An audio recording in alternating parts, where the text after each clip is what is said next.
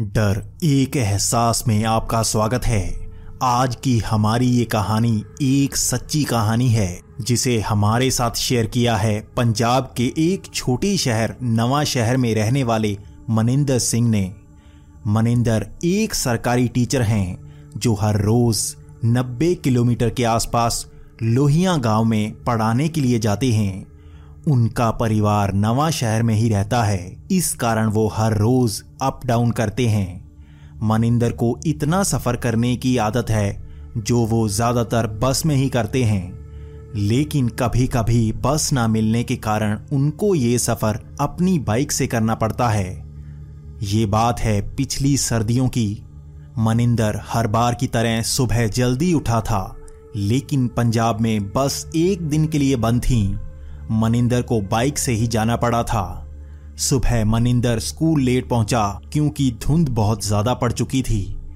इसका नुकसान मनिंदर को शाम को हुआ। उसका बहुत सारा काम पेंडिंग था। इस कारण शाम को उसे बहुत देर होने वाली थी। दिन शनिवार का था तो मनिंदर ने भी सोचा, कल छुट्टी है, आज सारा काम खत्म करता जाऊँ। मनिंदर को काम करते करते सात बज गए। वहाँ बहुत ज़्यादा अंधेरा हो चुका था। ऊपर से धुंध भी बहुत ज़्यादा थी। मनिंदर लेट हो चुका था तो मनिंदर को ख्याल आया कि अगर वो मेन रोड से जाए तो लेट हो सकता है। लेकिन अगर वो शॉर्टकट ले ले तो 15-20 मिनट का फ़र्क पड़ सकता है। मनिंदर इस रास्ते से कई बार आ चुका था, लेकिन वो कभी इतनी रात को इस रास्ते से नहीं आया था। ये रास्ता हमेशा खाली रहता था, क्योंकि यहाँ पर बहुत सारे बेचिराग गाँव पड़ते थे। बेचिराग गाँव वो होते हैं जहाँ पर कोई नहीं रहता। उस शाम मनिंदर इसी रास्ते से गया।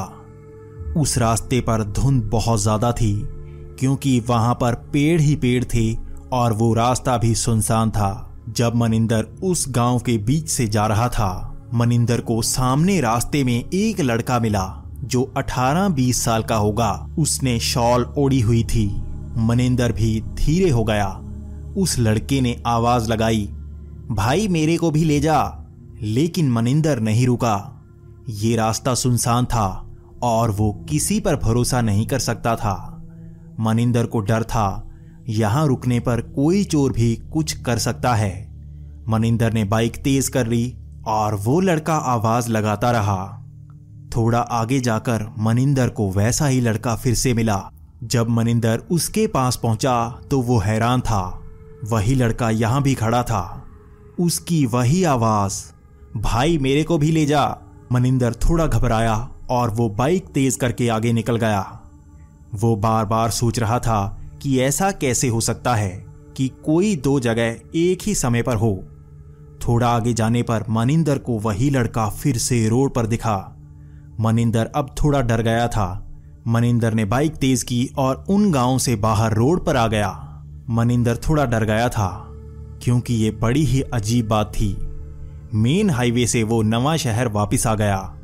घर आकर मनिंदर ने सबको ये किस्सा बताया। सब उसे कह रहे थे, वो उस रास्ते से आया ही क्यों? वहाँ चोर हो सकते हैं। मनिंदर ने फ़ोन लगाकर यह किस्सा साथी टीचर को बताया, जो उन गाँवों के पास रहता था। तब उसने बताया कि लोग कहते हैं वहाँ एक 18 से 20 साल के लड़के का एक्सीडेंट हुआ था। वहाँ से जाने वाले लोगों को कई बार वो नज़र आता है। जो उसे लिफ्ट देता है, वो उसके साथ भी ऐसा करने की कोशिश करता है। मनिंदर डर गया था, क्योंकि उसने लिफ्ट नहीं दी थी। यह आखिरी बार था। उसके बाद मनिंदर दिन के वक्त भी कभी उस रास्ते से नहीं गया। संतोष राम हिमाचल के मंडी में रहते हैं। ये कोई बहुत बड़ा शहर नहीं है, लेकिन फिर भी लोग यहाँ पर घूमने आते हैं।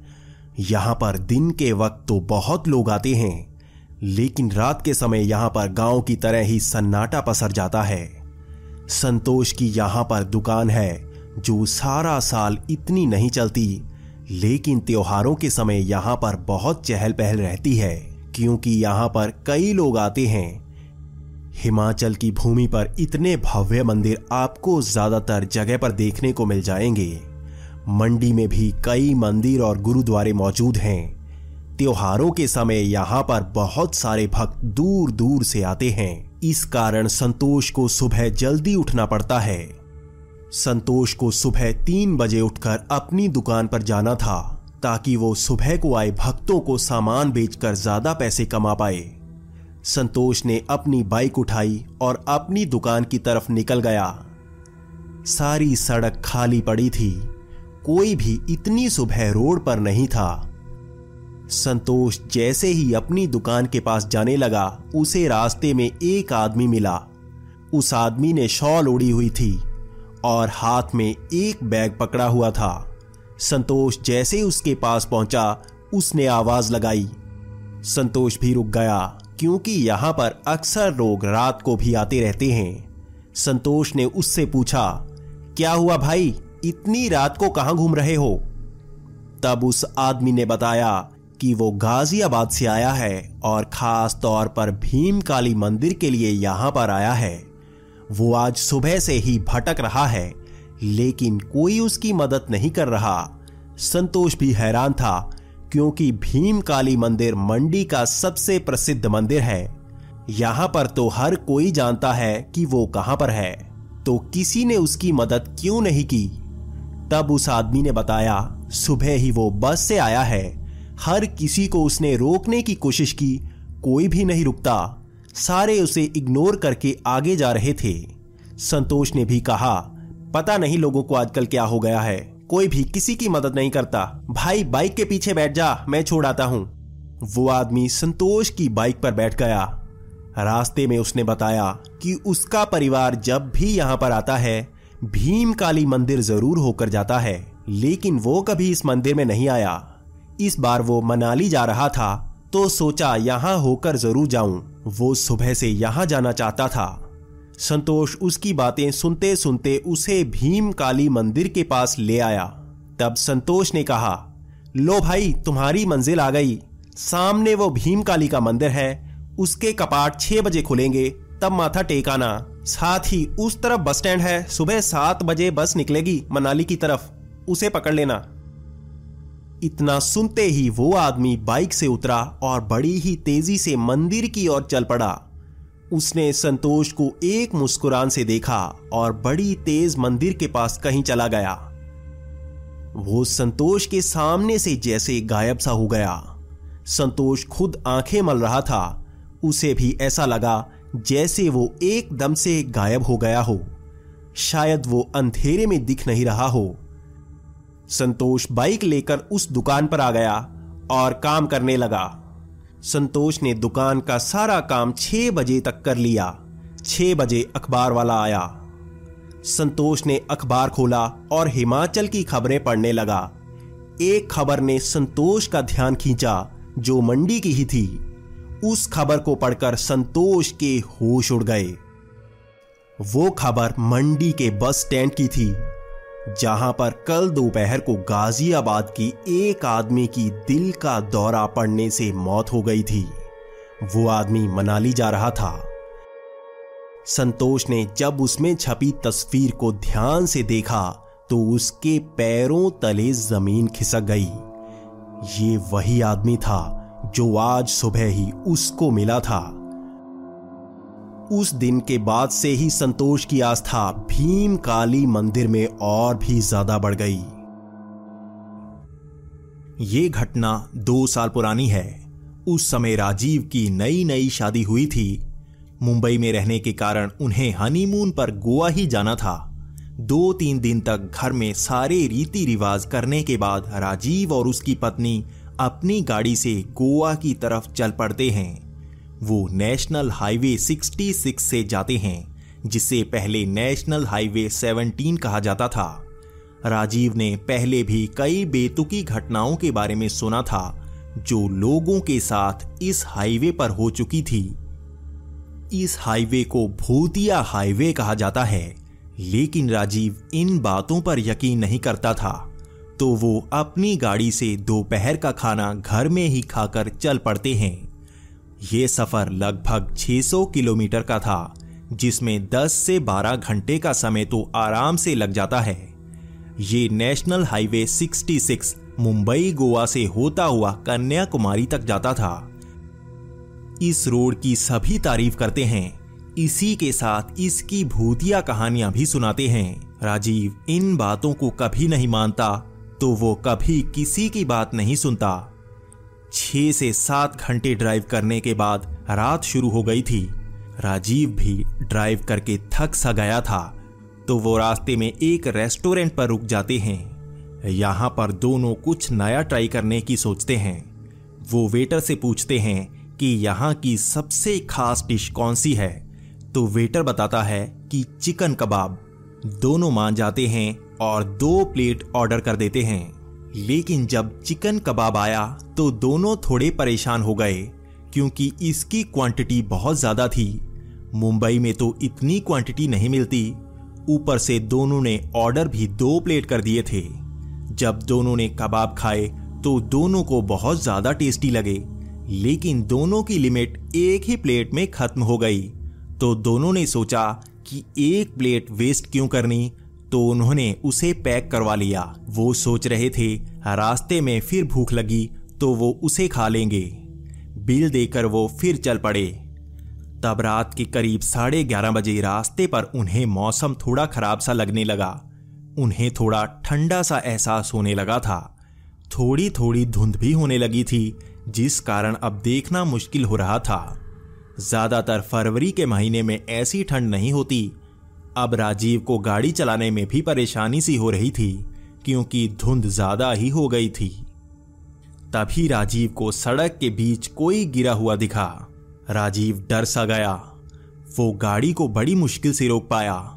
वो थोड़ा सा घबरा गया था। कहीं गाड़ी उसके ऊपर न चढ़ जाती। तब राजीव देखने के लिए गाड़ी से बाहर निकला। उसकी बीवी भी उसके साथ बाहर आ गई। जब राजीव ने पास जाकर देखा तो उसे पता लगा कि वो कोई पुराना जंप सूट था, जो रास्ते पर गिरा हुआ था। राजीव की बीवी भी हंस पड़ी। वो गाड़ी से ज़्यादा दूर नहीं थे।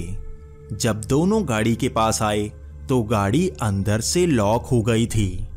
वो दोनों हैरान थे कि गाड़ी कैसे अपने आप लॉक हो सकती है। वो दोनों गाड़ी को खुला छोड़कर ही तो गए थे। वो बीच सड़क लॉक्ड गाड़ी के बाहर खड़े थे। राजीव ने सोचा कि इतनी रात को गाड़ी कोई खोल तो सकेगा नहीं तो वो पत्थर उठाकर साइड वाली खिड़की का कांच तोड़ देता है और हाथ अंदर डालकर लॉक खोलता है। राजीव जैसे ही उस पत्थर को फेंकने जाता है, उसकी पत्नी गाड़ी में बैठ जाती है। वो जैसे ही गाड़ी के अंदर बैठती है, उसे ऐसा लगता है कोई उसके मुँह को खरोंच रहा है। वो दर्द के कारण गाड़ी से बाहर आ जाती है। वो राजीव को ये बताती है तो राजीव गाड़ी के अंदर बैठकर देखता है। उसे भी कोई नहीं दिखता, लेकिन उसे भी लगता है, कोई उसके मुँह को खरोंच रहा है। राजीव गाड़ी से बाहर आता है और दोनों दहशत में गाड़ी से दूर भागते हैं। दोनों को महसूस होता है, ये कोई असाधारण घटना है। इतनी रात को उन्हें कोई गाड़ी आती हुई नहीं नज़र आती। आगे चलने पर उन्हें एक छोटा सा होटल नज़र आता है।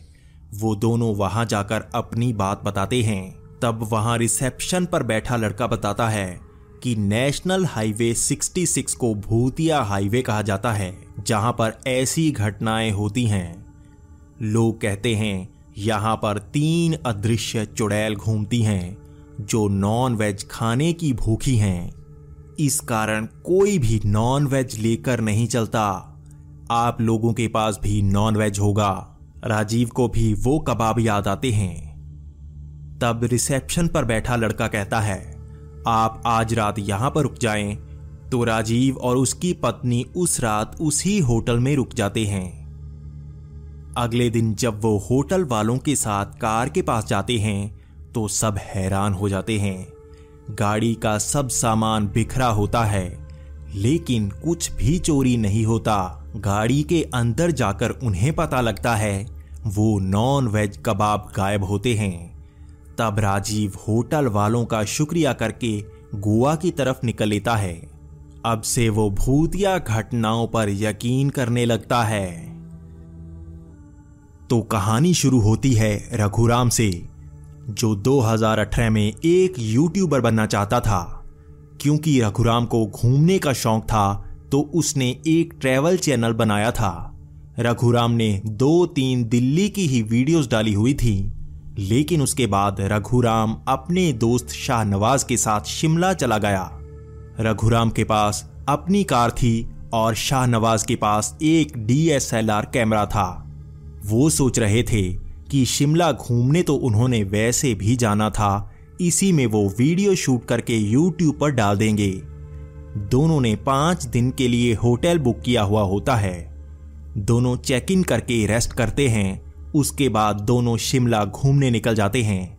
क्योंकि दोनों को वी लॉग बनाने का कोई एक्सपीरियंस नहीं था तो पहले दिन दोनों कम ही शूट कर पाते हैं और घूमकर सारा दिन निकाल देते हैं। शाहनवाज पहले से ही कह रहा था कि भीड़ में शायद ही वो अच्छी वीडियो बना पाएँगे। दूसरे दिन दोनों माल रोड घूमते हैं। शाम तक दोनों फ्रस्ट्रेट हो जाते हैं, क्योंकि एक्सपीरियंस ना होने के कारण दोनों को ज़्यादा पता नहीं लगता क्या शूट करना है। साथ ही भीड़ से दोनों हिचकते रह गए। शाम को शाहनवाज कहता है कि ऐसे भीड़ वाले प्लेस पर शायद ही वो अच्छी वीडियो बना पाएँगे। तो उन्हें कम भीड़ वाले प्लेस ढूँढने होंगे। रघुराम कहता है हॉन्टेड प्लेसेस ढूंढते हैं। वहाँ पर फेक पैरानॉर्मल एक्टिविटी दिखा के यूट्यूब पर डाल देंगे। एक तो वीडियो अच्छी बन जाएगी, साथ ही शायद चल भी जाए। तो दोनों शिमला के हॉन्टेड प्लेस देखते हैं।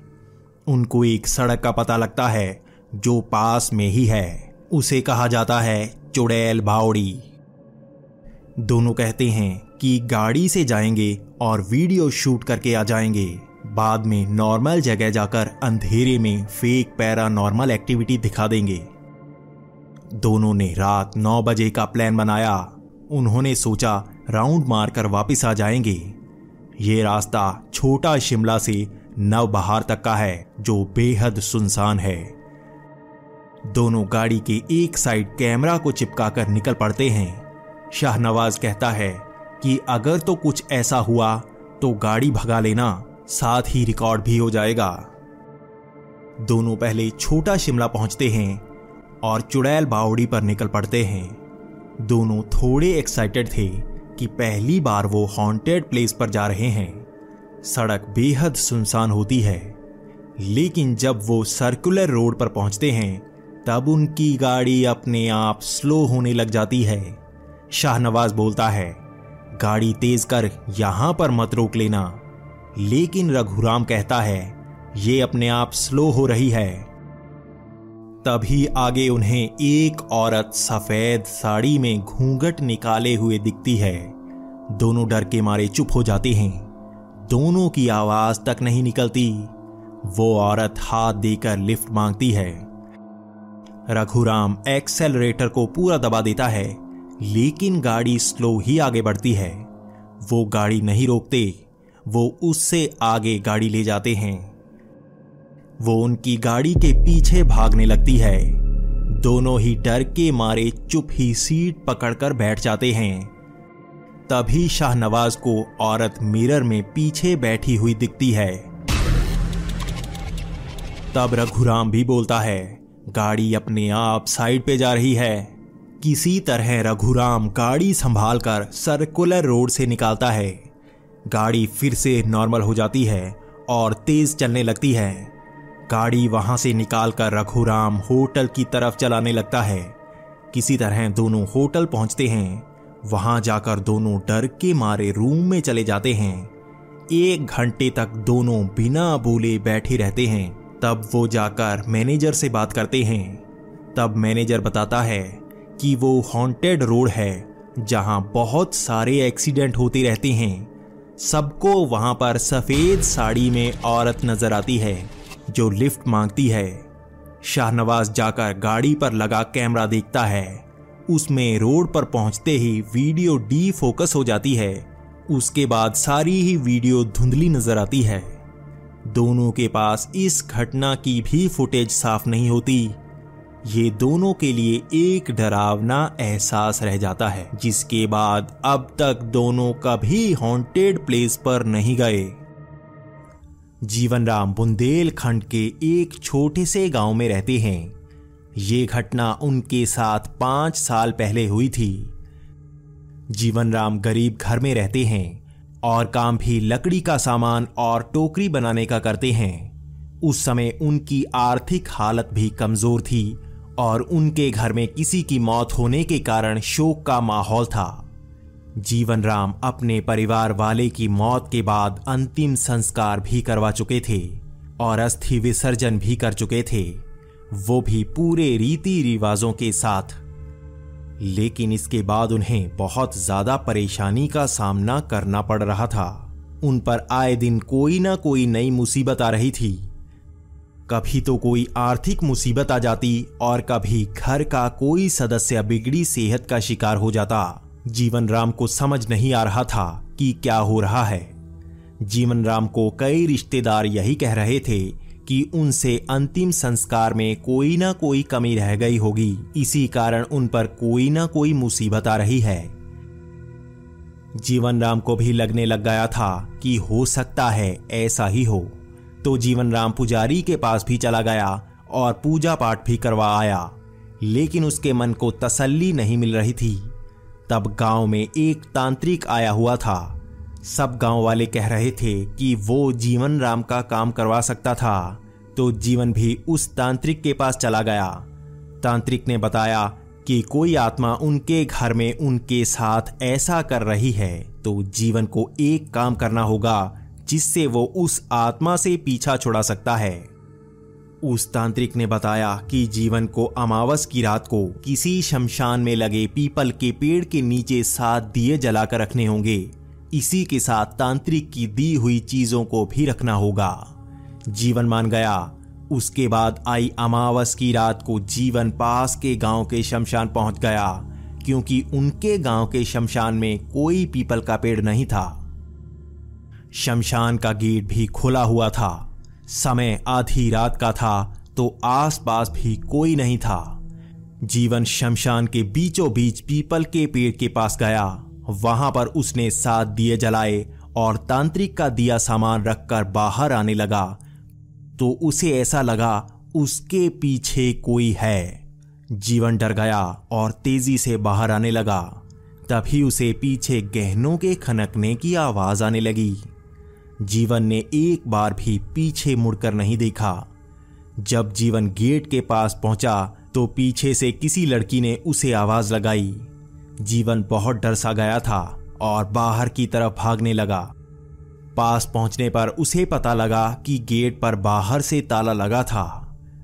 वो लड़की पीछे से बार बार उसे बुला रही थी, लेकिन जीवन ने पीछे ना देखते हुए दीवार फांद कर बाहर भागना चाहा। जीवन दीवार फांद कर वहाँ से भाग निकला। जीवन उस गाँव से भागता हुआ सीधा घर आ गया। अगले दिन जीवन उसी गाँव गया और शमशान की देखरेख करने वाले व्यक्ति के पास जाकर उसे बताने लगा। तब उस व्यक्ति ने बताया, भाई तू पागल है क्या? शमशान के पीपल पर भूत प्रेतों का डेरा होता है। अगर वो उनके बुलाने पर पीछे देखता तो जान से ज़्यादा ये पाखंडी तांत्रिक लोगों को पैसे के लिए फंसाते हैं। जीवन ने दोस्तों के साथ उस तांत्रिक की खूब पिटाई की। जीवन को भी एहसास था, उस दिन उसकी जान बची थी। दोबारा वो कभी शमशान रात को नहीं गया। ये घटना देशराज के साथ 2016 में घटी थी। जब देशराज हिमाचल के मशहूर माँ सती के शक्तिपीठ चिंतपूर्णी के दर्शन करने के लिए जा रहे थे, देशराज साल में कई बार चिंतपूर्णी जाते ही रहते हैं। कहते हैं कि माँ चिंतपूर्णी भक्त की हर चिंता हर लेती है। इस कारण पंजाब और हिमाचल से खास तौर पर नवरात्रि में भक्त चिंतपूर्णी मंदिर में माथा टेकने के लिए आते हैं। 2016 को देशराज नवरात्रि में घर में शादी होने के कारण माथा टेकने नहीं आ सका तो उसने सोचा कि बाद में ही जाकर माथा टेक आएँगे। देशराज अपने दोस्त अमरजीत और हरपाल के साथ रात को आठ बजे निकला। अमरजीत और हरपाल अलग बाइक पर थे और देशराज अलग बाइक पर अकेला था। नवरात्रि के समय तो रोड पर चलकर जाने वाले भक्तों की संख्या ही बहुत ज़्यादा होती है। लेकिन उसके बाद यहाँ पर उनकी संख्या बहुत ज़्यादा कम रह जाती है। देसराज भी अपने दोस्तों के साथ होशियारपुर से चिंतपूर्णी जा रहा था। रास्ते में उसे बहुत ही कम लोग गाड़ी से जाते हुए नज़र आ रहे थे। देसराज भी अपने दोस्तों के साथ मस्ती करता जा रहा था। देसराज बाइक को तेज करके अकेला ही बहुत आगे निकल जाता है। उसके दोस्त पीछे रह जाते हैं। आगे रास्ता बेहद ही सुनसान हो जाता है।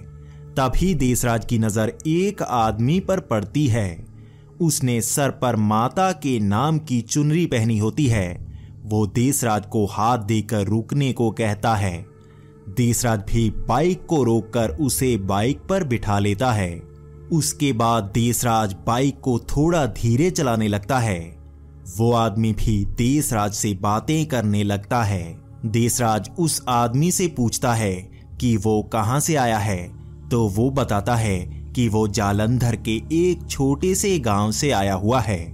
वो एक बार माता के दर्शन करना चाहता है। लेकिन वो चल चल कर थक चुका है। इसीलिए किसी के आने का इंतज़ार कर रहा था, जो उसे माता चिंतपूर्णी मंदिर तक पहुँचा दे। तभी देसराज के दोस्त भी उसके पास ही पीछे दिखने लगते हैं। तब देसराज गगरेट कस्बे से होता हुआ तेज़ी से निकल जाता है। उसके दोस्त उसके पीछे ही रहते हैं। वो आदमी देसराज को बताता है कि वो कभी माँ चिंतपूर्णी नहीं आया। जब वो बहुत छोटा था, तब शायद वो आया हो, लेकिन वो अब एक बार यहाँ आकर देखना चाहता है। देसराज भी तब उसे रास्ता बताने लगता है कि यह गगरेट कस्बा है। इसके बाद आगे मुबारकपुर आएगा और फिर माता चिंतपूर्णी की चढ़ाई शुरू हो जाएगी। बातों बातों में रास्ता कैसे निकल गया देसराज को पता नहीं चला। आगे माता चिंतपूर्णी के मंदिर की लाइट्स पहाड़ी के नीचे से नज़र आ रही थी। देसराज भी बता रहा था कि वो देखो हम पहुँच ही गए। मंदिर तो यहाँ से नज़र भी आ रहा है। कुछ ही समय बाद देसराज चिंतपूर्णी के बस स्टैंड पहुँच जाता है और कहता है, यहाँ से चलकर जा सकते हैं। छह बजे शायद कपाट खोलेंगे, तब साथ चलते हैं। तभी देसराज देखता है, बाइक के पीछे कोई नहीं बैठा। वो हैरान हो जाता है कि वो आदमी कब और कहाँ उतर गया। उसे तो पता भी नहीं चला। उसे आसपास कोई नज़र नहीं आता। तभी अमरजीत और हरपाल भी उसके पास आ जाते हैं। तीसरा जैसे ही उनको ये बताता है तो वो हंसने लगते हैं कि बस कर मज़ाक मत कर।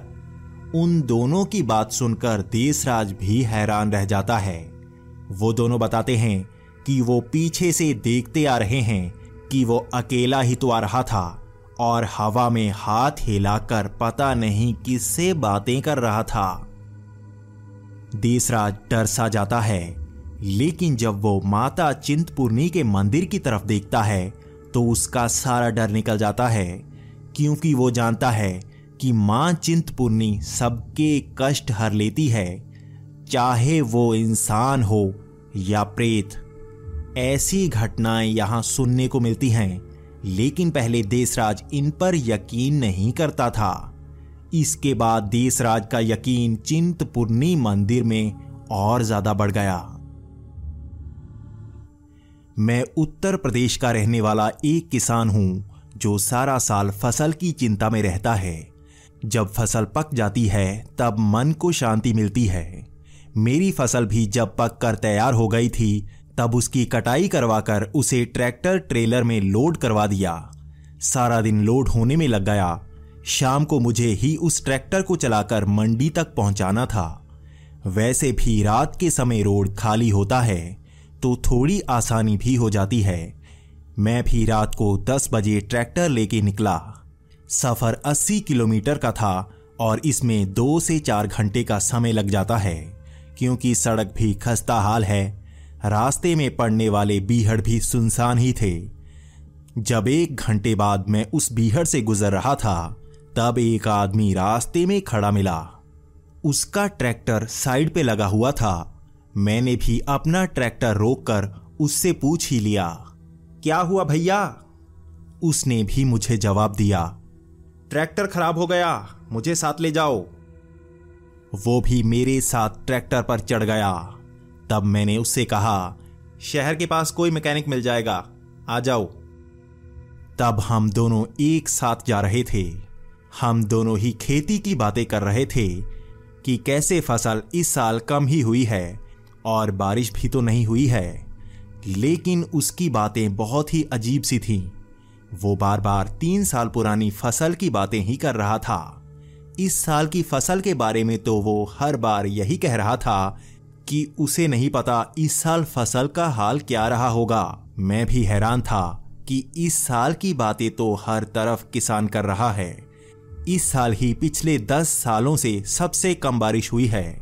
पहले तो वो फ़सल की बातें कर रहा था, लेकिन उसके बाद उसकी बातें और भी अजीब होती जा रही थी। अब वो बातें कर रहा था, किसान का तो और भी बुरा हाल है। हम जितनी मर्ज़ी मेहनत कर लें, हमारी फ़सल का रेट कम ही पड़ता है। मंडी में एक धोखेबाज बैठा है, वो सबको ठगता रहता है। वो बार बार उसकी बुराई करता जा रहा था। वो बार बार मरने की बात कर रहा था। ऐसे धोखे से तो मरना ही बेहतर है। मैं उसे बार बार समझा रहा था। ऐसा नहीं करना चाहिए। उसकी कंप्लेंट करनी चाहिए। तो उसका कहना था, अब तो मैं कुछ नहीं कर सकता था। उसकी बातें धीरे धीरे अजीब होती जा रही थी। एक तो अंधेरा, ऊपर से बीहड़। मैं थोड़ा सा डर रहा था। मैं उससे ये कह रहा था, भाई, ऐसी बात मत कर यहाँ। कोई भूत प्रेत पीछे पड़ जाएगा। उसका कहना था, भूत प्रेत कुछ नहीं होता, मैं इस पर यकीन नहीं करता। इसके बाद अब बस वो बीहड़ खत्म होने ही वाले थे। अब उसकी हरकतें बहुत ही ज़्यादा अजीब हो गई थी। वो बार बार ट्रैक्टर का स्टीयरिंग पकड़ रहा था। वो मुझे बार बार रोकने की कोशिश कर रहा था। वो नहीं चाहता था, मैं फ़सल लेकर मंडी जाऊँ। वो तो जैसे मेरे साथ ज़बरदस्ती सी करने लगा था। तब खींच कर मैंने उससे कहा, अबे मरना है क्या? उसका जवाब बहुत डराने वाला था। उसने कहा, और कितनी बार मरूँगा मैं? इसे सुनकर मैं डर गया था। मैंने तब ट्रैक्टर भी तेज कर लिया। जब मैंने साइड में देखा तो वो मेरे साथ था ही नहीं। वो ट्रैक्टर से तो उतरा ही नहीं था। आखिर ये कैसे हो सकता है? उस रात मैं मंडी पहुँचा। अगले दिन मैंने वहाँ सबको यह घटना सुनाई। तो मुझे एक आदमी ने बताया कि एक किसान की फ़सल में यहाँ धोखाधड़ी हुई थी। तीन साल पहले उस किसान ने उसी बीहड़ में आत्महत्या कर ली थी।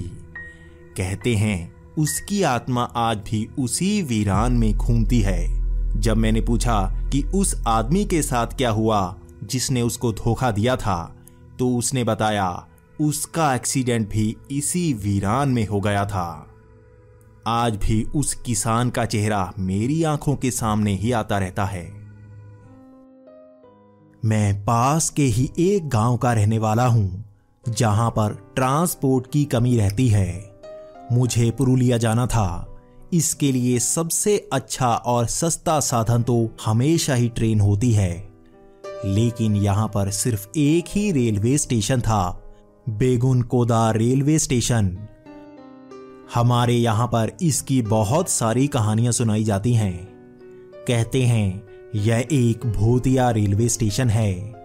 मैं यहाँ पर से कई बार दिन के वक्त ट्रेन पकड़ चुका था, लेकिन आज मुझे शाम के सात बज चुके थे। 2009 में सरकार द्वारा इसे झूठा भूतिया स्टेशन घोषित कर दिया गया था। तब से इसे दोबारा चालू किया गया। सात बजे अंधेरा हो चुका था। और यहाँ पर इस तरह सन्नाटा था, जैसे यहाँ पर आसपास कोई रहता ही ना हो। मुझे नहीं लगा था यहाँ पर ऐसा खाली सा माहौल होगा। मैं अब यहाँ बैठकर ट्रेन का इंतज़ार कर रहा था। मैं अपना मोबाइल चला रहा था। तभी दूर से कोई चलकर आता हुआ नज़र आ रहा था। उसने भी अपने हाथ में लाइट पकड़ी हुई थी। मुझे भी अब थोड़ा अच्छा सा लगा कि चलो अब कोई और तो यहाँ पर है। पास आने पर पता लगा कि वो कोई औरत थी जो हाथ में टॉर्च पकड़कर मेरे पास आकर खड़ी हो गई थी। उसने सफ़ेद रंग की साड़ी पहन रखी थी। पहले तो मैं थोड़ा डरा, क्योंकि सफ़ेद साड़ी में भूतों की कई कहानियाँ यहाँ सुनाई जाती हैं। लेकिन पास आने पर वो खूबसूरत महिला थी जो जरा भी डरावनी नहीं लग रही थी, तब जाकर मेरा डर थोड़ा सा कम हुआ। वो मेरे पास आकर खड़ी हो गई और मुझसे पूछने लगी कि गाड़ी कब आएगी। तो मैंने भी जवाब दिया, आधा घंटा लग जाएगा। इतना सुनकर वो मेरे पास आकर ही बैठ गई।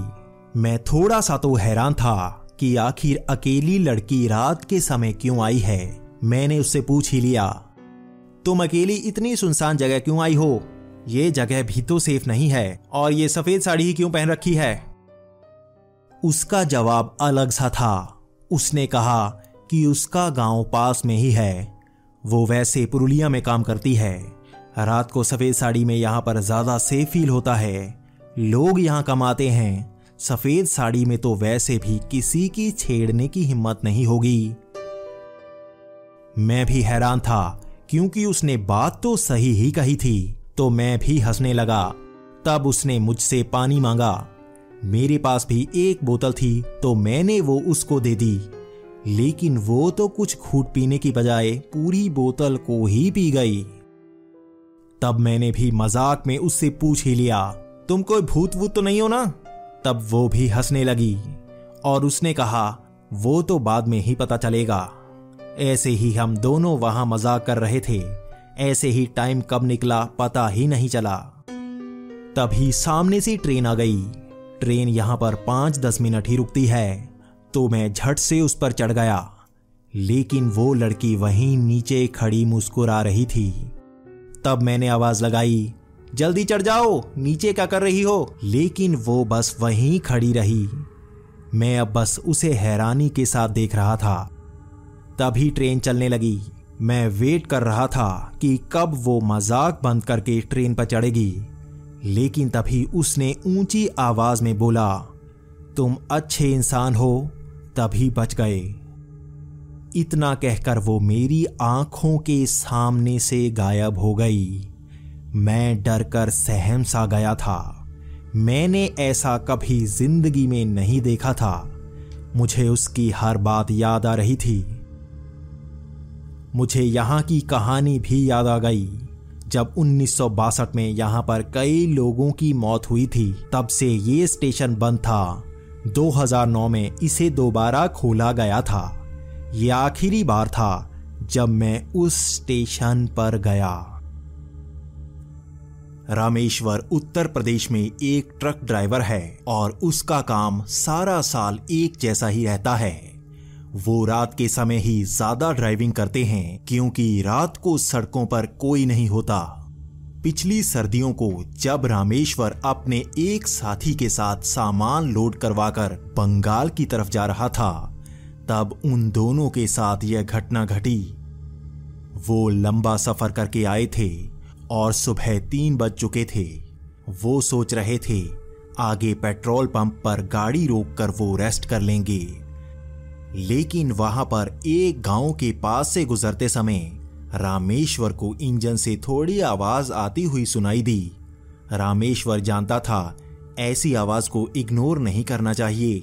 लेकिन वो ऐसे ही कहीं रुकना नहीं चाहता था तो वो ट्रक चलाता जा रहा था।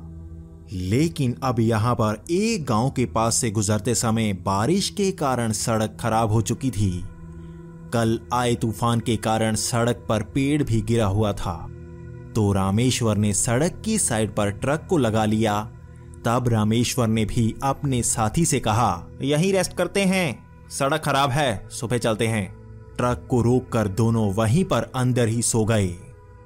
थोड़ी देर बाद ट्रक की खिड़की पर किसी ने खटखटाया। जब रामेश्वर ने बाहर देखा तो एक बूढ़ा आदमी था।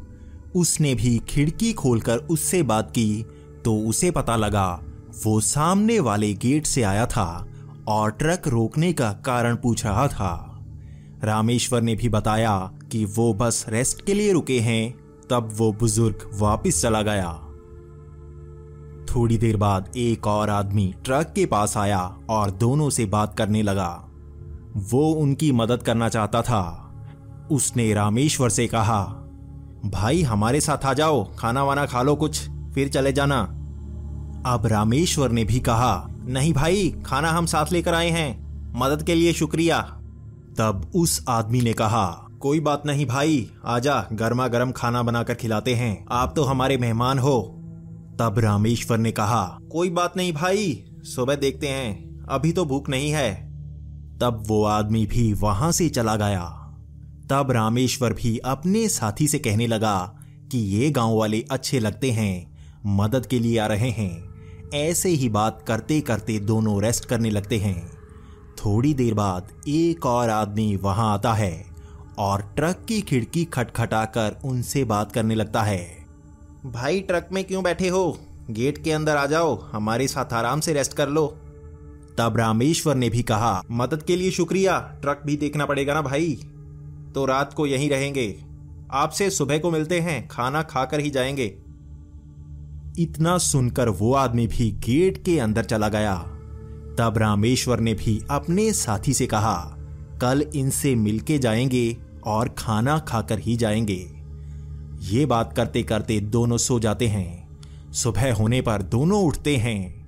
रामेश्वर तब ट्रक से बाहर निकलकर देखता है तो उसे वही गेट नज़र आता है। जहाँ से रात को वो लोग आ रहे थे। रामेश्वर गेट खोलकर अंदर देखता है तो बहुत घबरा जाता है, क्योंकि उस गेट के अंदर एक कब्रिस्तान होता है। रामेश्वर भागकर बाहर आता है। तब एक बाइक वाला पास से गुजर रहा होता है। वो उसको देखकर पूछते हैं कि आसपास घर कहाँ है? तब वो कहता है भाई, गाँव तो बहुत पीछे है, यहाँ पर तो कब्रिस्तान है। बस वैसे ध्यान से रहना कहते हैं, यहाँ लोगों को भूत नज़र आते हैं। इतना सुनकर रामेश्वर और उसका साथी बहुत ज़्यादा डर जाते हैं और ट्रक स्टार्ट करके वहाँ से निकल जाते हैं। रामेश्वर के मन में एक सवाल घूमता ही रह जाता है कि अगर वो उन दोनों के कहने पर उस गेट के अंदर चला जाता तो क्या होता? मैं पेशे से एक सिक्योरिटी गार्ड हूँ और मैं यह काम पिछले पाँच साल से कर रहा हूँ। मैंने कई होटल और स्टोर्स में काम किया है। इस बार मुझे एक रिहायशी बिल्डिंग के बाहर नौकरी मिली थी। ये बिल्डिंग पाँच मंजिला थी और मेरी शिफ्ट ज़्यादातर रात को ही हुआ करती थी। ये पहला दिन था और मैं रात के करीब एक बजे राउंड लगा रहा था। यहाँ नीचे एक छोटा सा गार्डन है जहाँ पर शायद ही कोई आता हो। लेकिन जब मैं वहाँ से गुजरा तो मुझे एक छोटी सी लड़की वहाँ पर बैठी हुई नज़र आई। मैं पहले तो उससे पूछने की सोच रहा था कि वो इतनी रात को यहाँ पर क्यों बैठी हुई है। लेकिन मुझे लगा, शहर में लोग रात को भी सैर करते होंगे। हो सकता है उसकी माँ आसपास ही कहीं हो। तो मैं आगे बढ़ गया। उसके बाद मैंने बिल्डिंग का राउंड मारा और आते वक्त देखा तो वहाँ पर कोई नहीं था।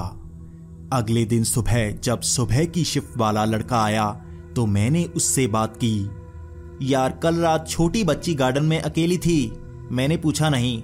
तब उसने मुझसे कहा, अरे यार, अकेला कोई दिखे तो पूछ लिया करो। हो सकता है मदद चाहिए हो। तब मैंने कहा यार मुझे लगा रात को शहर में लोग घूमते हों, इसलिए नहीं पूछा मैंने तो। तब उसने कहा, हमारी तो ड्यूटी है सेफ्टी की तो पूछ लिया करो। अब मुझे गलती का एहसास सा हो रहा था। उस दिन घर जाकर भी मुझे ऐसा लगता रहा कि मेरी ड्यूटी है, अकेला होने पर मुझे पूछ लेना चाहिए। शाम को मैं नाइट शिफ्ट करने के लिए पहुँचा। रात को करीब एक बजे मैं दोबारा राउंड के लिए निकला। मैंने गार्डन में देखा तो वहाँ पर वही छोटी लड़की बैठी हुई थी। मैं वहीं पर रुक गया। मैं ये देखने के लिए रुका था कि उसके परिवार वाले भी शायद आसपास हों तो मैं उससे बात करूँगा। लेकिन काफ़ी देर तक इंतज़ार करने के बाद भी वहाँ पर कोई नहीं आया। लड़की भी मेरी तरफ़ पीट करके बैठी हुई थी तो उसे पता भी नहीं होगा कि मैं उसे देख रहा हूँ। अब काफ़ी देर हो गई थी। वहाँ पर कोई नहीं आ रहा था। तो मैंने सोचा कि मैं पास जाकर देखता हूँ। जब मैं उसकी ओर बढ़ा तो वो लड़की भागकर आगे चली गई। आगे पौधे लगे हुए थे। वो उसमें जाकर कहीं गायब सी हो गई। वो जैसे उनमें छिप गई हो। मैं भी जाकर उन पौधों में देखने लगा। लेकिन वहाँ पर कोई नहीं था। वो लड़की पता नहीं कहाँ गई। शायद वो पीछे से भागकर कहीं चली गई होगी। अब मैं भी गार्डन से बाहर आया और राउंड पर चला गया। मैं सोच रहा था कि आखिर वो कहाँ गई होगी। अगली सुबह जब डे शिफ्ट वाला लड़का आया तो मैंने उससे रात वाली बात नहीं बताई और मैं घर को निकल गया। शाम को जब मैं ड्यूटी पर आया तो ये मेरी तीसरी रात थी।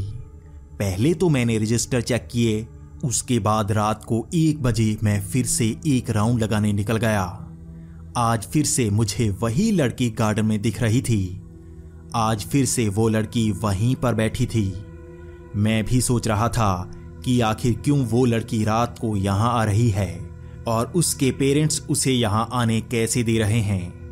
मैं ये सोचकर उसकी तरफ़ बढ़ा, लेकिन पता नहीं उसे कैसे पता लग गया कि मैं उसकी तरफ़ आ रहा हूँ। वो फिर से पौधों की तरफ़ भाग गई। लेकिन आज मैं भी उसके पीछे भागा। मैंने उसे एक आवाज़ लगाकर रोकना चाहा, लेकिन वो पौधों में कहीं चली गई। मैं भी उसके पीछे पीछे ही उन पौधों में चला गया। वहाँ से वो लड़की पता नहीं कहाँ चली गई। वहाँ पर मुझे अब कोई नज़र नहीं आ रहा था। तभी दूर मुझे वो लड़की उस बिल्डिंग के अंदर सीढ़ियों के पास नज़र आई। वो वहाँ पर हंस रही थी। उसकी आवाज़ काफ़ी तेज थी। मैं भागकर उसके पीछे गया। वहाँ पर मुझे सीढ़ियों पर चढ़ने की आवाज़ सुनाई दे रही थी। पहली और दूसरी मंजिल पर तो मुझे कोई नज़र नहीं आया। लेकिन तीसरी मंजिल के एक घर से आवाज़ आ रही थी। मैंने पास जाकर देखा तो उसी के अंदर से वो आवाज़ आ रही थी। वो बच्ची की आवाज़ को मैं पहचान सकता था। मैं चाहता तो दरवाज़ा खटखटा सकता था, लेकिन मैं किसी को परेशान नहीं करना चाहता था। लेकिन मैं बताना चाहता था कि इतनी रात को वो लड़की आखिर वहाँ पर अकेली क्यों घूमती है। मैंने अपना राउंड पूरा किया और मैं गेट पर आ गया। मैं पूरी रात उसी लड़की के बारे में सोच रहा था। अगली सुबह जब डे शिफ्ट वाला लड़का आया तो मैंने उसको इस बारे में बताया। तो उसने कहा सही है भाई, पता लग गया वो लड़की किस फ्लैट नंबर की है। चलो अब जाकर उससे बात कर लेते हैं। हम दोनों तीसरी मंजिल पर उसी अपार्टमेंट का दरवाज़ा खटखटा रहे थे, क्योंकि उनकी बेल शायद काम नहीं कर रही थी। यहाँ पर हर मंजिल पर चार से पाँच अपार्टमेंट थे। काफ़ी देर तक खटखटाने के बाद भी उसका दरवाज़ा किसी ने नहीं खोला। तो हमने सोचा, पास वाले अपार्टमेंट वाले से बात करते हैं। तब हमने पास वाले अपार्टमेंट का दरवाज़ा खटखटाया। वहाँ से भी कोई बाहर नहीं आया। हमें अब पता नहीं था कि क्या करना है। तो हम नीचे की मंजिल पर आ गए। वहाँ पर हमने पहले अपार्टमेंट की बेल बजाई। तो वहाँ से एक बुज़ुर्ग आदमी बाहर आया। हमने उससे बात की और पूछा, ऊपर तीसरी मंजिल पर पीछे वाले अपार्टमेंट में कौन रहता है? हमें उनसे बात करनी है। तो उस बुज़ुर्ग ने कहा तीसरी मंजिल पर तो कोई नहीं रहता। तब हम दोनों हैरान थे। तो मैंने आगे होकर पूछा, भाई साहब लास्ट वाला अपार्टमेंट है, वहाँ पर एक लड़की रहती है छोटी, उससे बात करनी है। तो उस बुज़ुर्ग ने जो कहा, वो काफ़ी डराने वाला था। उसने कहा, अरे, तीसरी मंजिल पर कोई नहीं रहता। वो लास्ट वाले अपार्टमेंट में तो पिछले साल आग लग गई थी। तो उसमें एक छोटी लड़की भी मारी गई थी। तब से इस मंजिल पर कोई नहीं रहता।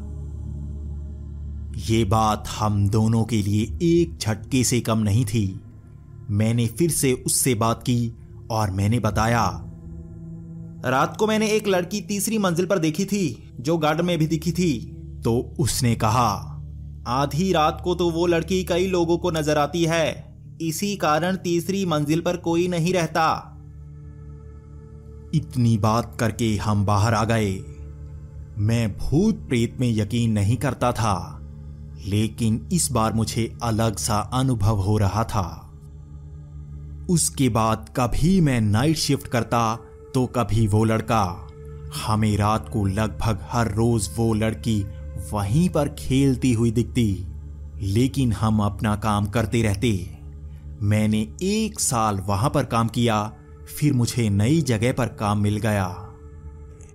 वो महेश के साथ खटी सबसे डरावनी घटना थी, जिसे याद करके महेश आज भी बहुत ज़्यादा डर जाता है। महेश अपने एक साथी के साथ ट्रक में सामान भरवाकर केरल की तरफ़ जा रहा था। शहरों से होता हुआ महेश का ट्रक धीमी गति से बढ़ रहा था, क्योंकि लोड बहुत हैवी था। शहर से निकलकर जैसे ही ट्रक मध्य प्रदेश के पीहड़ में पहुँचा, वहाँ पर सड़क का हाल ज़्यादा अच्छा नहीं था। महेश ट्रक को सही से तो चला रहा था, लेकिन अंधेरा बहुत ज़्यादा हो चुका था। महेश अपने साथी राजू के साथ बातें कर रहा था कि इस इलाके में जानवर बहुत होते हैं।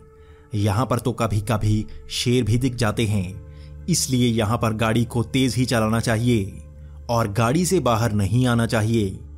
इस तरह दोनों बातें कर रहे थे, तभी उन्हें आगे कोई दिखा। महेश को इतनी दूर ज़्यादा पता नहीं लगा, लेकिन राजू कहने लगा कि ये कोई औरत लग रही है।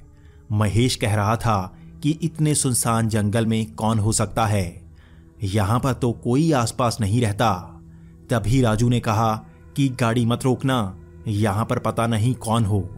तब महेश हॉर्न मारने लगा, लेकिन वो औरत सड़क के बीच में ही खड़ी थी। राजू बार बार यही कह रहा था कि गाड़ी मत रोकना। महेश भी बार बार हॉर्न मार रहा था। ट्रक उसके पास आ रहा था, लेकिन वो हट ही नहीं रही थी। काफ़ी पास आने के बाद वो औरत एक साइड को हटी तो बड़ी मुश्किल से ट्रक वहाँ से निकल पाया। महेश बोल रहा था, पागल है यार, अब ट्रक के नीचे आने वाली थी। राजू भी डर गया था। वो औरत पीछे रह गई थी और बिना ट्रक रोके दोनों आगे बढ़ गए। आगे जाकर फिर से उन्हें एक औरत दूर खड़ी दिखाई दी। महेश ने कहा कि, यार, मुझे ये कोई चोर लुटेरे लग रहे हैं। सड़क पर देखो जगह जगह खड़े हैं। राजू कहने लगा, रोकना मत, मुझे कुछ गड़बड़ लगती है। वो औरत एक साइड पर ही खड़ी थी। महेश कहने लगा कि, ये औरत भी पहले वाली जैसी ही लग रही है। वैसे ही कपड़े पहने हुए हैं इसने भी। महेश ने ट्रक को थोड़ा तेज कर लिया। जैसे ही ट्रक उसके पास आया, वो औरत जैसे तेज़ी से सड़क के बीच में आ गई। महेश घबरा सा गया। उसे समझ नहीं आ रहा था कि क्या करना है। वो इतनी जल्दी से गाड़ी को रोक ना पाया और वो औरत ट्रक से टकरा गई। महेश और राजू बहुत ज़्यादा डर गए। उन्हें ऐसा लगा जैसे ट्रक से वो औरत टकराई हो और ट्रक उसके ऊपर ही चढ़ गया हो। थोड़ा आगे जाकर महेश ने ब्रेक लगाई और ट्रक को रोककर पहले महेश बाहर आया। दूसरी तरफ़ से राजू भी तेज़ी से बाहर आ गया। पहले तो महेश ने ट्रक की तरफ़ देखा, उसके बाद उसने पीछे देखा तो वहाँ पर उसे कोई नज़र नहीं आया। राजू भी इधर उधर देख रहा था। उसे भी वो औरत पीछे सड़क पर नहीं दिख रही थी। महेश ने कहा कि यार, वो ट्रक से तो टकराई थी, यहीं पर गिरी होनी चाहिए थी। पता नहीं कहाँ है। पीछे हर तरफ़ देखने के बाद दोनों ट्रक में बैठने के लिए जैसे ही पीछे मुड़े तो वो औरत ट्रक के आगे खड़ी थी। महेश ये देखकर हैरान था कि वो औरत खड़ी कैसे है। इतनी तेज ट्रक की टक्कर से तो वो कहीं बेहोश होनी चाहिए थी। जैसे ही महेश थोड़ा आगे बढ़ा तो बहुत डर सा गया, क्योंकि उस औरत का चेहरा बहुत ही डरावना था। महेश जान गया था कि वो कोई साधारण औरत नहीं है। वो औरत कह रही थी, मुझे साथ ले लो। महेश का डर के मारे बुरा हाल था। महेश ने डर कर कहा, राजू, जल्दी बैठ। जैसे ही महेश ट्रक में बैठा, राजू भी अंदर आ गया। महेश ने साइड विंडो बंद कर ली और ट्रक स्टार्ट कर लिया। वो औरत तभी तेज़ी से ट्रक की तरफ़ आने लगी। महेश ने ट्रक तेज कर लिया तो वो औरत ट्रक के साथ भाग रही थी। और एक ही बात बोल रही थी, मुझे साथ ले लो, मुझे साथ ले जाओ। महेश ट्रक को तेज कर रहा था तो वो औरत विंडो के पास आई और उसने महेश की विंडो के आर पार बाजू पकड़ ली। महेश बहुत ज़्यादा डर गया था। वो औरत तो ट्रक के बाहर थी, लेकिन उसकी बाजू ट्रक के अंदर। महेश डर कर जय बजरंग बली कहने लगा और उस ट्रक को भगा लिया। उस औरत ने भी उसका हाथ छोड़ दिया। महेश ने ट्रक वहाँ से भगा लिया। वो औरत पीछे उन्हें अंधेरे में गायब होती हुई नज़र आई। वो पूरी रात महेश और राजू बजरंग बली का नाम लेते रहे। वो भूत थी या कोई चुड़ैल, इसका पता तो उन दोनों को नहीं है। लेकिन वो ये जानते हैं, उस दिन उनकी जैसे जान ही बची थी। आज भी महेश उस घटना को याद करके डर सा जाता है। मेरा नाम राजेश है और मैं दिल्ली का रहने वाला हूँ। ये घटना मेरे साथ चार साल पहले घटी थी। मैं अपनी गर्लफ्रेंड के साथ शिमला जा रहा था। हम चंडीगढ़ से होते हुए शिमला की तरफ़ जा रहे थे। समतल सड़कों से होते हुए जैसे ही पहाड़ी इलाका शुरू हुआ, यह देखने लायक तो था। लेकिन गाड़ी चलाने में काफ़ी परेशानी हो रही थी। शायद मैंने कभी पहाड़ों पर गाड़ी नहीं चलाई, इसी कारण मुझे डर सा लग रहा था। समय भी शाम का था तो ऐसी शाम पहाड़ों को देखकर अजीब सा लग रहा था। पहले तो मैं गूगल मैप की मदद से गाड़ी चलाता रहा, लेकिन बाद में नेटवर्क ही जा चुका था। अब मुझे मुश्किल हो रही थी। साइन बोर्ड को देखकर मैं गाड़ी चला रहा था। लेकिन मिनटों में जैसे वहाँ बादल आ गया। हल्की हल्की आंधी भी चल रही थी तो अब सड़क देखने में बड़ी परेशानी हो रही थी। वहाँ और भी कई गाड़ियाँ जा रही थी तो मैं भी उनके पीछे ही चल पड़ा। एक सफ़ेद गाड़ी आगे जा रही थी। मैं उसके पीछे जा रहा था। कोई साइन बोर्ड नहीं आ रहा था। इस कारण पता भी तो नहीं चल रहा था। मैं बार बार फ़ोन को देख रहा था। कहीं तो नेटवर्क आ जाए तो पता चले मैं जा कहाँ रहा हूँ। तभी हवा का एक झोंका सा आया, जिसके साथ बहुत सी मिट्टी थी। जब मिट्टी हटी, आगे वाली वो गाड़ी शायद ज़्यादा आगे निकल गई। मैंने गाड़ी तेज करनी चाही, ताकि मैं उसके पीछे जा सकूँ, पर आगे तो कोई गाड़ी नहीं थी। यहाँ अब अंधेरा हो गया था, और मैं भी थक गया था।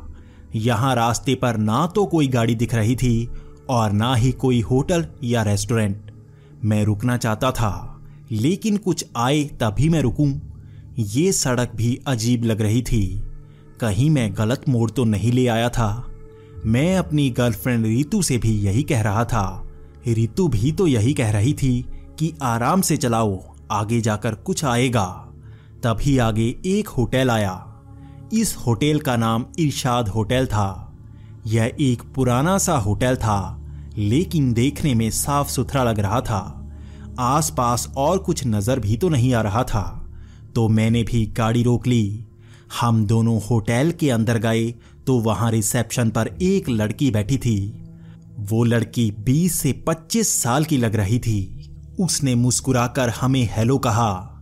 हम दोनों ने भी हेलो कहा।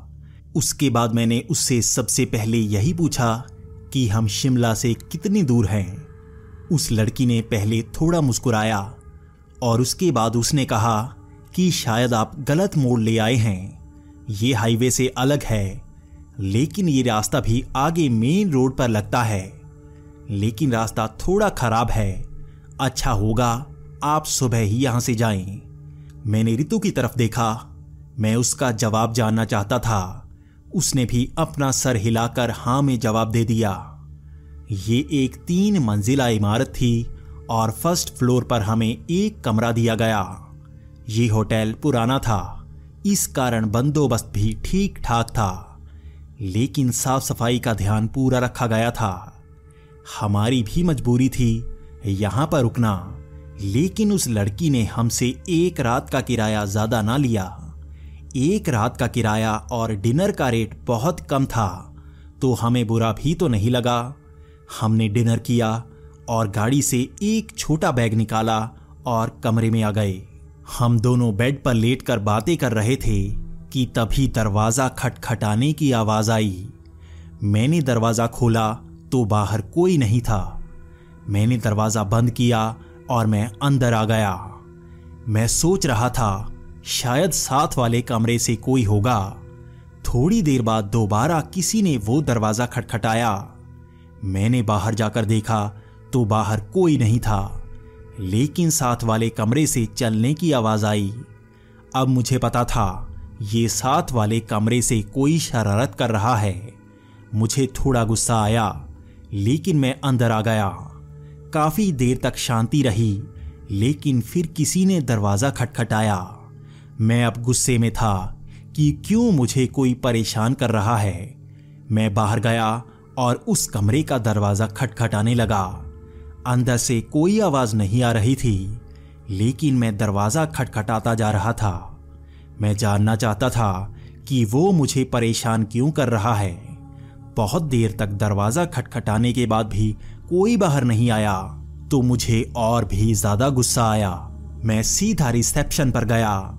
वहाँ पर वही लड़की बैठी हुई थी।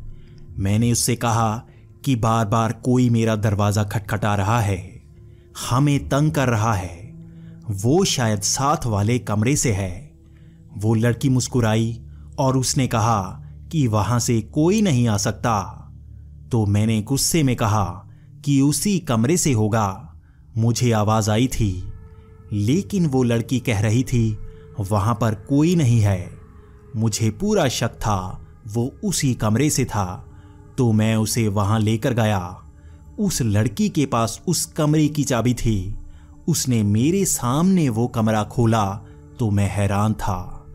वो कमरा अंदर से टूटा हुआ था।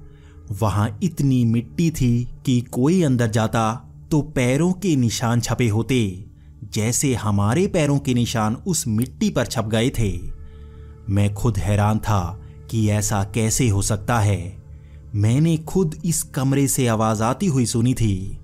अब मैंने उससे कहा कि इस कमरे से नहीं तो दूसरे किसी कमरे से वो आया होगा। वो हमें परेशान कर रहा है। तो वो लड़की मुस्कुरा रही थी।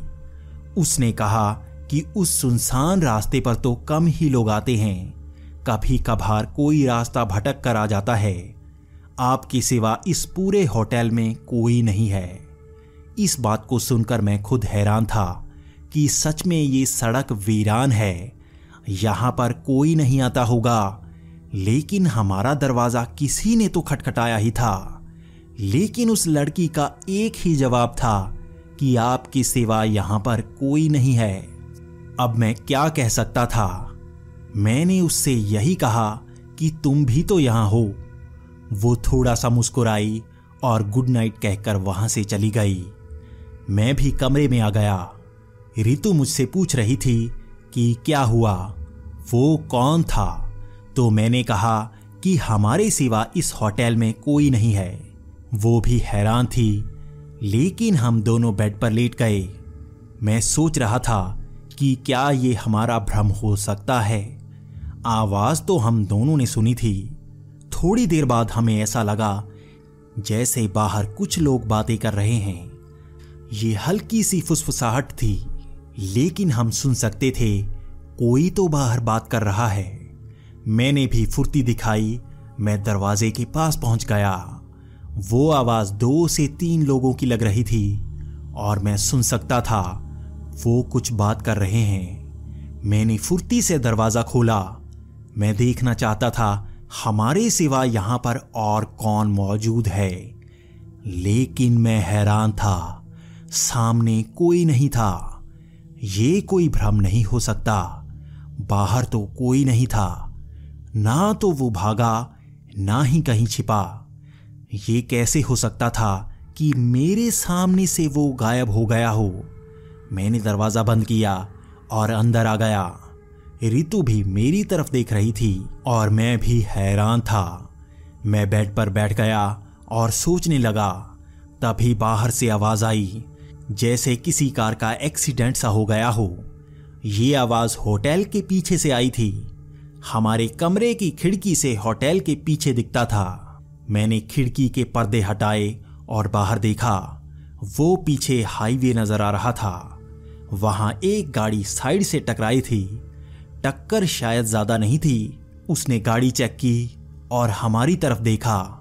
उसके बाद उसने गाड़ी स्टार्ट की और वहाँ से चला गया। मैं तो हैरान था कि पीछे हाईवे है। ये बात उस लड़की ने हमें नहीं बताई। अगर मुझे पहले ये पता होता तो मैं यहाँ रुकता ही नहीं। सामने की सड़क छोटी थी, लेकिन पीछे ही तो हाईवे था। मैंने गुस्से में रितु को कहा, चलो, हम दोनों नीचे आए। और मैंने उस लड़की से कहा कि, तुमने झूठ क्यों बोला? पीछे ही तो हाईवे है। हम उस रास्ते से जा सकते थे। वो लड़की मुस्कुरा रही थी। उसने कहा, आपको गलती लगी होगी। पीछे कोई हाईवे नहीं है। मुझे अब गुस्सा आ रहा था। मैंने कहा, चलो मेरे साथ। मैं उसे होटल के पीछे से घुमा कर लेकर गया। रितु मेरे साथ थी। जैसे ही हम होटल के पीछे पहुँचे, मैं हैरान था। वहाँ पर एक खाई थी। मैंने दूर तक टॉर्च मारी, लेकिन वो तो एक गहरी खाई थी। ये होटल उसके ऊपर पहाड़ी पर बना था। मेरी तो जैसे होश उड़ गए ये कैसा भ्रम हो रहा था। रितु भी वहीं घबराई सी खड़ी थी। मेरे दिमाग में बस एक ही ख्याल था कि क्या यह होटल भूतिया है। अगर ऐसा है तो मैं पागल ही ना हो जाऊँ। मैं यहाँ रुक नहीं सकता था। मैंने रितु से कहा, गाड़ी में बैठो। वो लड़की अब भी मुस्कुरा रही थी। उसकी ये मुस्कुराहट मुझे बेचैन कर रही थी। हम गाड़ी में बैठे और निकल पड़े। उस लड़की ने हमसे एक सवाल न पूछा। वो सड़क सुनसान थी, लेकिन हम वहाँ नहीं रुक सकते थे। मुझे ये समझ नहीं आ रहा था कि ये रास्ता ज़्यादा खतरनाक है या ये होटल। मैं गाड़ी चलाता जा रहा था। मेरी गाड़ी की रफ्तार कम थी पर मैं जाए जा रहा था। तभी मेरी गाड़ी की हल्की सी टक्कर हुई। मैंने गाड़ी रोकी तो ये हाईवे था। मैं हैरान था, हम कब हाईवे में आए। अभी तो वो सड़क थी। मैं गाड़ी से बाहर आया और मैंने गाड़ी को आगे से देखा। वो शायद हल्की सी खरौच थी। जैसे ही मैंने सड़क की एक तरफ़ देखा तो वहाँ पर वही पुराना सा होटल था। ये ऐसा था जैसे उसका पिछला हिस्सा हो। मेरी घबराहट बहुत ज़्यादा बढ़ गई थी। जब मैंने उसकी पहली मंजिल पर देखा, वहाँ पर एक खिड़की पर लाइट जल रही थी और जैसे मेरे जैसा कोई लड़का मेरी तरफ़ देख रहा था। मैंने घबराहट में गाड़ी स्टार्ट की और वहाँ से निकला।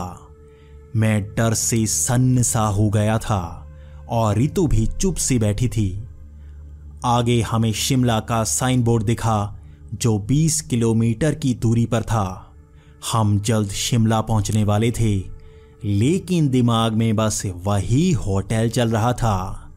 मैंने इस बात को जिसको भी बताया, उसने मेरा यकीन नहीं किया।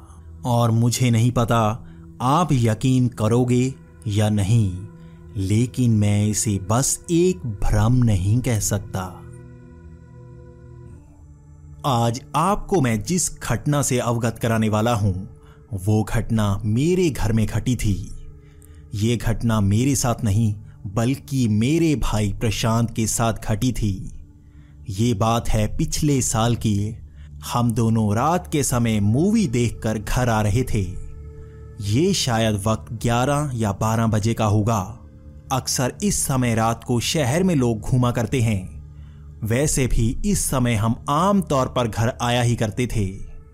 हम भी कई बार मूवी देखते हुए लेट हो जाते थे तो इसी समय घर आया करते थे। ये हमारे लिए कोई नई बात नहीं थी। लेकिन ये दिन कुछ नया था। उस रात मैं अपने भाई प्रशांत के साथ घर आ रहा था। हम एक चौराहे पर पहुँचे। चौराहे पर चार रास्ते होते हैं, और ज़्यादातर लोगों में यही वहम रहता है कि चौराहों पर टूने टोटके किए होते हैं। हम उसी चौराहे से गुजर रहे थे, तभी हमारी नज़र पड़ी एक डूने पर। डूना पत्तों की प्लेट को कहते हैं, जिसमें खाना सर्व किया जाता है। उस डूने में कुछ चावल, थोड़ा नारियल, कुछ रोटी और दाल वगैरह थी। पहले हम उसे देखकर हैरान थे कि किसने उसे इस तरह चौराहे पर रखा होगा। मैं प्रशांत को कह रहा था पता नहीं कौन है जो चौराहे पर इस तरह सामान रख जाता है। प्रशांत मुझे कहने लगा, कई लोग बेवकूफ़ होते हैं जो टूना टोटका करते रहते हैं। इन चीज़ों से कुछ होता तो नहीं है, फिर भी लोग अपना पैसा खराब करते रहते हैं। मैं प्रशांत को कह रहा था, हो सकता है इसमें कुछ भी हो, इसलिए हमें इससे दूर रहना चाहिए। लेकिन प्रशांत कह रहा था कि टूना टोटका कुछ नहीं होता। हम दोनों आपस में बहस किए आगे जा रहे थे। प्रशांत मुझे बार बार कह रहा था कि टूना टोटका कुछ नहीं होता, लेकिन मेरे मन में वहम था। मैंने टूने टोटके के कई किस्से सुने थे। कई किस्से कहानियाँ तो हमारे शहर में सुनाई जाती हैं। गाँवों में तो ये कहानियाँ सुनाई ही जाती हैं, लेकिन शहरों में भी कई लोग हैं जो इसका इस्तेमाल करते हैं। हमारे सामने सबूत था, इस टूने में रखा ये खाना टूना टोटका ही हो सकता है। आखिर कुत्ते के लिए कोई इस तरह से सजाकर खाना क्यों रखेगा? इसी तरह से हम दोनों बातें किए जा रहे थे। प्रशांत मुझे कह रहा था कि मैं कितना वहमी हूँ, लेकिन मैं प्रशांत को कह रहा था कि हमें क्या करना, चलो आगे चलते हैं। मैंने ये कहा ही था, तभी प्रशांत ने कुछ कदम आगे भरे जैसे उसने भागते हुए अपने पैर से उस डूने को उड़ा दिया। उसने सारा खाना नीचे गिरा दिया था। मैं प्रशांत की तरफ़ देख रहा था कि आखिर वो कर क्या रहा है। प्रशांत ने उस खाने को गिराया और मेरी तरफ़ देखकर हंसने लगा। वो कह रहा था, देखो टूना टोटका कुछ नहीं होता। ये लोगों का वहम होता है। मैंने देखो कैसे सारा खाना गिरा दिया। मैं प्रशांत को कह रहा था कि, मानो ना मानो, चाहे इसे टूना टोटका ना ही मानो लेकिन ये खाना तो था ही। हो सकता है इसे कोई खाता, लेकिन तुमने पैर लगाकर गलत किया है। इससे पाप लगता है। प्रशांत मेरी तरफ़ देखकर हंस रहा था। ऐसे ही हम बातें करते करते घर को आ गए। घर आकर मैंने किसी से इस बात को नहीं बताया। उसके बाद हम एक ही बेड पर दोनों लेट गए। ये कमरा हम दोनों का था। हम दोनों यहीं पर रहा करते थे। मम्मी और पापा दूसरे कमरे में रहते थे। ऐसे ही बातें करते करते हम सो गए। उसके बाद वक्त होगा सुबह चार बजे का अभी अंधेरा ही था। तभी चीखने की आवाज़ आने लगी। पहले तो मेरी नींद खुली और मैं बाहर की तरफ़ देखने लगा। मुझे लगा शायद बाहर गली में कोई चीखे मार रहा है। लेकिन फिर से चीखों की आवाज़ ने मेरा ध्यान खींचा। ये मेरे साथ सोया प्रशांत मार रहा था। पहले तो मैं डर गया कि ये क्या हुआ है। उसके बाद मेरे मन में ख्याल आया, शायद प्रशांत कोई सपना देख रहा होगा। मैंने प्रशांत को हाथ लगाकर उठाना चाहा। काफ़ी देर तक वो चीखे मारता ही रहा। तभी पापा भी कमरे में आ गए। जैसे ही पापा कमरे में आए, तभी प्रशांत उठ गया। वो हमारी तरफ़ देख रहा था। क्योंकि हम दोनों उसके सामने खड़े थे। प्रशांत हम दोनों को देखकर हैरान था। वो कह रहा था कि इतनी रात को तुम मेरे सामने क्यों खड़े हो और पापा यहाँ कमरे में क्या कर रहे हैं? मैंने प्रशांत को बताया कि तुम रात को चीखे मार रहे थे, इसीलिए पापा भी यहाँ पर आए हैं। तो प्रशांत ने कहा, पता नहीं, ये कैसे हुआ? तब पापा ने कहा, तुमने कोई डरावना सपना देखा होगा। तुम वैसे भी हॉरर फ़िल्में देखते रहते हो इसीलिए रात को डरते हो। कल से तुम्हारी हॉरर फ़िल्में देखना बंद। तुम अब से सिनेमा नहीं जाओगे। इतना कहकर पापा वहाँ से चले गए। मैं प्रशांत पर गुस्सा था कि पता नहीं उसने क्या हरकत की है। इससे हम दोनों की फ़िल्में देखना बंद कर दिया गया है। पापा अब सुबह हमें डांटेंगे। ये सोचते हुए मैं सो गया। दूसरी तरफ़ प्रशांत भी सो गया। उसके अगले दिन हम दोनों में यही चर्चा चलती रही। हम यही बातें कर रहे थे कि रात को हुआ क्या। प्रशांत कह रहा था कि उसने कोई डरावना सपना भी नहीं देखा, लेकिन ये कैसे हुआ था? लेकिन जो उस रात हुआ था, वो तो कुछ भी नहीं था। जो आगे होने वाला था, वो तो उससे भी बुरा था। अगले पूरे दिन प्रशांत का स्वभाव कुछ अलग ही था। वो कभी गुस्सा करता, कभी मेरी तरफ़ देखकर हंसता रहता। कभी वो कमरे में जाकर दीवार को खरौचता रहता। पापा भी मुझे पूछ रहे थे कि आज इसे हुआ क्या है? ये कैसी हरकतें कर रहा है? मैंने भी पापा को बताया कि सारा दिन प्रशांत कुछ अजीब था। ना तो उसने मेरे साथ बात की है, बस अकेला ही बैठा हुआ है। उस शाम पापा ने प्रशांत को बहुत डांटा और उसके बाद हम दोनों जल्दी ही सोने चले गए। वो रात, पहली रात से बहुत ज़्यादा अजीब थी। प्रशांत रात को बार बार उठता और दीवारों पर खरोंचता। कभी वो दरवाज़ा खोलकर बाहर चला जाता और बाहर जाकर बर्तन गिरा देता। पापा बार बार उठकर आते और हमें डांटते। मैं भी सोच रहा था, प्रशांत, अब ये करने क्या लगा है? वो ये कैसी हरकतें कर रहा है? मैं प्रशांत से बार बार पूछना चाहता कि क्या हो रहा है, लेकिन प्रशांत मुझे गुस्सा होकर डांटने लगता। वो डांटता भी अजीब बातों पर था जो हो ही नहीं रही थी। वो मुझे कहता, तुम मुझे क्यों मार रहे हो? तुम मुझे क्यों पीट रहे हो? तुम मेरा गला घोंट रहे हो? मैं भी समझ नहीं पाता प्रशांत कैसी बातें कर रहा है। ये बहुत ही अजीब था। ये दूसरी रात थी जो हमने ऐसे गुजारी। उसके बाद तीसरा दिन तो बहुत ही अजीब था।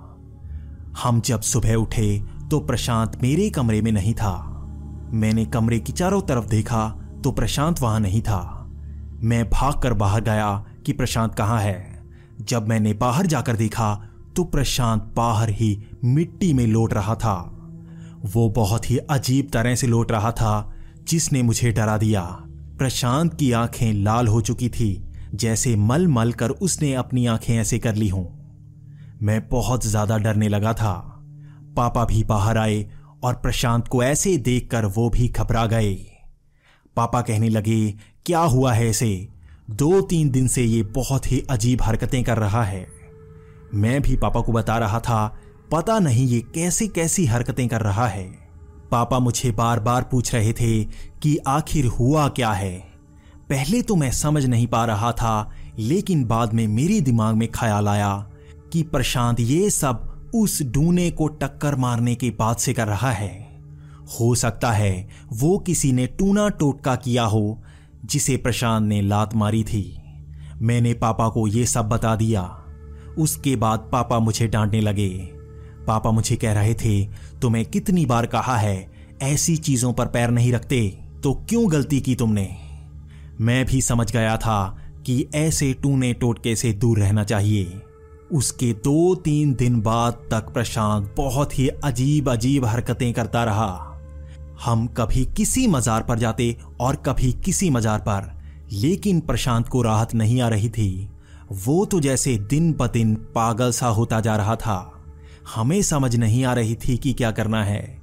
मजार में जाकर हम पैसे खर्च कर आते कभी वो कैसा टूना टोटका करते, कभी वो कैसा झाड़ा सा करते। लेकिन उसका असर कुछ भी नहीं हो रहा था। हम अब ये समझ नहीं पा रहे थे कि ये बला को कैसे दूर करें। अब प्रशांत बड़ी ही अजीब अजीब बातें करता, जैसे उसके शरीर के अंदर वो नहीं, कोई और हो। वो बातें करता कि उसने मुझे मार दिया है, वो इस तरह से मेरे साथ करता था। वो ऐसे बातें कर रहा था, जैसे उसके शरीर के अंदर कोई आत्मा आ गई हो। वो बार बार हंसता और मारने की कोशिश करता। उसमें अजीब सी ताकत आ गई थी। इस तरह से राहत ना मिलने के बाद हमारे पड़ोसी ने पापा को बताया कि एक मंदिर में पुजारी है। वो इस तरह के टूने टोटके से छुटकारा करता है। हमें उसके पास जाना चाहिए। इसके बाद मैं और पापा हनुमान जी के उस मंदिर में गए। वहाँ पर पुजारी ने प्रशांत के सर पर कई तरह की पूजा की। उस पुजारी ने पूछा कि तुमने किस तरह की चीज़ों को टक्कर मारी थी?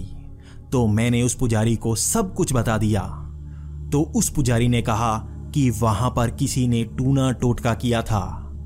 ये उसी लड़की की आत्मा है जो प्रशांत के अंदर है।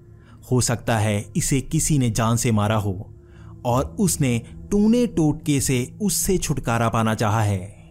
ये आत्मा उसी खाने पीने की चीज़ों में थी। अब तुम्हें क्या करना है कि उसी तरह का खाना पीना उसी चौराहे पर रख कर आना है, और उससे पहले प्रशांत के सर पर सात बार घुमाना है और यहीं पर पूजा करनी है। वो पुजारी सही लग रहा था, क्योंकि उस पुजारी ने कहा कि मुझे इस बला के कोई पैसे नहीं चाहिए। मैं चाहता हूँ आपको राहत मिले। मैं और पापा भी खुश थे कि वो हमें लूट नहीं रहा, जिस तरह से हम मज़ारों में लुट कर आ रहे थे।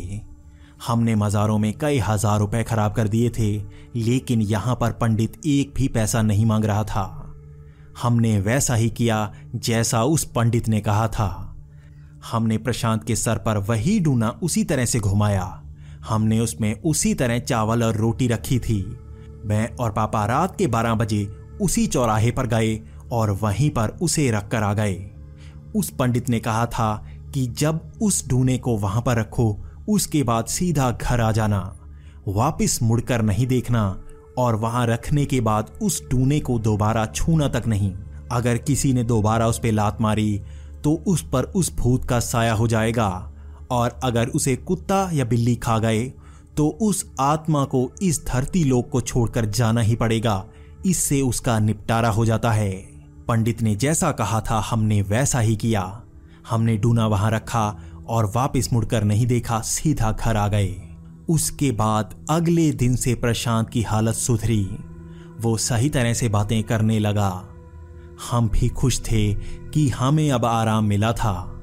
उस पुजारी ने हमें बड़ी बला से बाहर निकाला था। हमने उस पुजारी का धन्यवाद किया।